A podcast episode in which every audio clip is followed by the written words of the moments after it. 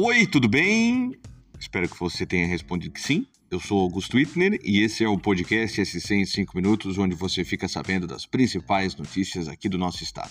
Vamos para os destaques desta quinta-feira, 2 de fevereiro de 2023.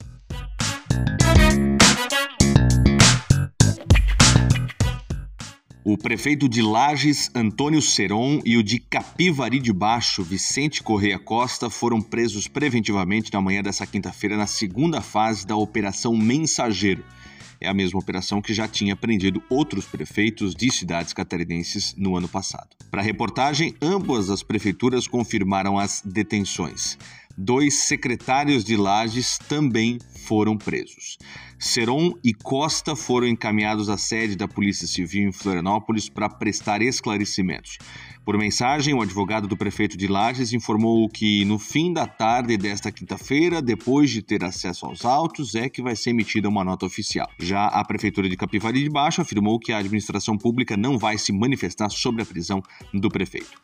A segunda fase da Operação Mensageiro foi deflagrada nesta quinta-feira e cumpriu quatro mandados de prisão preventiva e 14 de busca e apreensão. A investigação corre em segredo de justiça.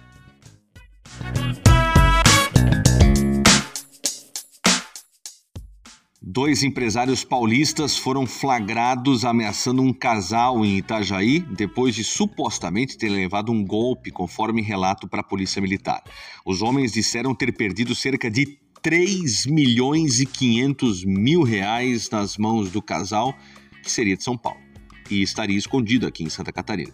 Eles tentavam recuperar o dinheiro ameaçando marido e mulher com a presença de dois militares aposentados do exército que estavam armados. Na delegacia, ambos negaram, mas a Polícia Civil entendeu que a presença do sargento e do capitão da reserva era sim para intimidar. Eles foram presos.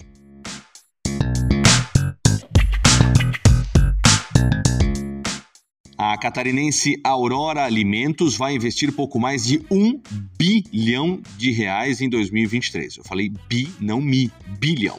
O aporte que dá sequência a um planejamento que começou há três anos vai ser direcionado ao aumento da capacidade de produção atendimento de exigências legais, inovação e aperfeiçoamento nas áreas de qualidade, segurança e saúde do trabalho. A cooperativa informou o valor no balanço operacional de 2022 que foi divulgado nesta quinta-feira. No último ano, a Aurora reportou uma receita operacional bruta de 22 bilhões de reais crescimento de 13% em relação a 2021. As sobras do exercício, equivalente ao lucro no modelo cooperativista, foram de 649 milhões de reais.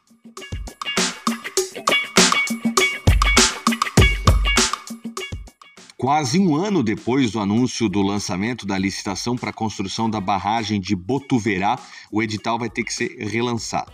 De acordo com a Casan, responsável pelo futuro empreendimento, as empresas interessadas em fazer a obra apresentaram questionamentos sobre o projeto e sobre o orçamento. A assessoria de imprensa do órgão informou que o edital passou por alterações e deve ser lançado novamente em março. A data ainda vai ser confirmada e definida pela nova diretoria, que deve assumir no dia 24 desse mês.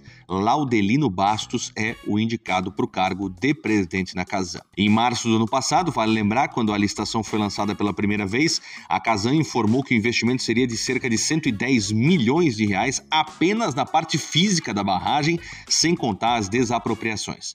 Essa será a quarta barragem na região do Vale do Itajaí, cuja função é conter a água da chuva e, por consequência, reduzir a proporção de eventuais enchentes na região. A barragem de Botuverá vai ter um outro diferencial também, porque ela vai ser usada pela Casan para ajudar no abastecimento de água nas cidades da região.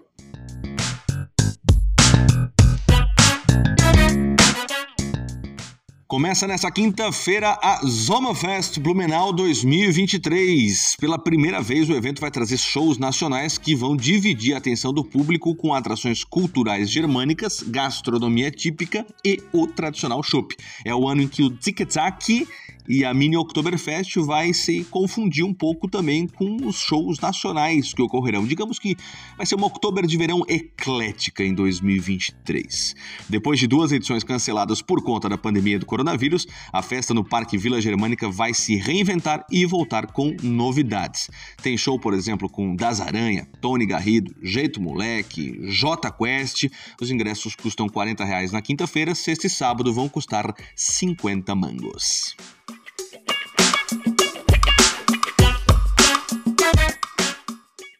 E para fechar o podcast de hoje, hora de falar de esportes. O primeiro clássico de Florianópolis do ano entre Havaí e Figueirense vai ter o uso sim do VAR, o árbitro de vídeo, nesse sábado, às quatro e meia da tarde, na ressacada. Válido pela quinta rodada do Catarinense 2023, a ferramenta foi solicitada pelos clubes da capital que vão arcar com os custos nessa primeira utilização no estadual. Eu lembro que em 2018 houve a primeira utilização do VAR no Campeonato Catarinense, na final entre Chapecoense e Figueirense.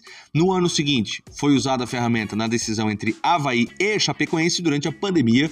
Não teve, porque a Federação Catarinense de Futebol optou por reduzir os custos. Então, em 2023, vai ser a primeira vez que o VAR vai ser usado no Estadual 2023.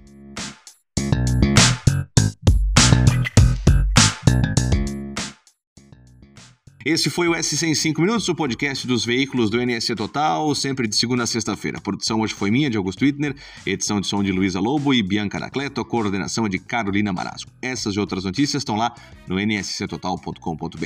Até amanhã. Tchau.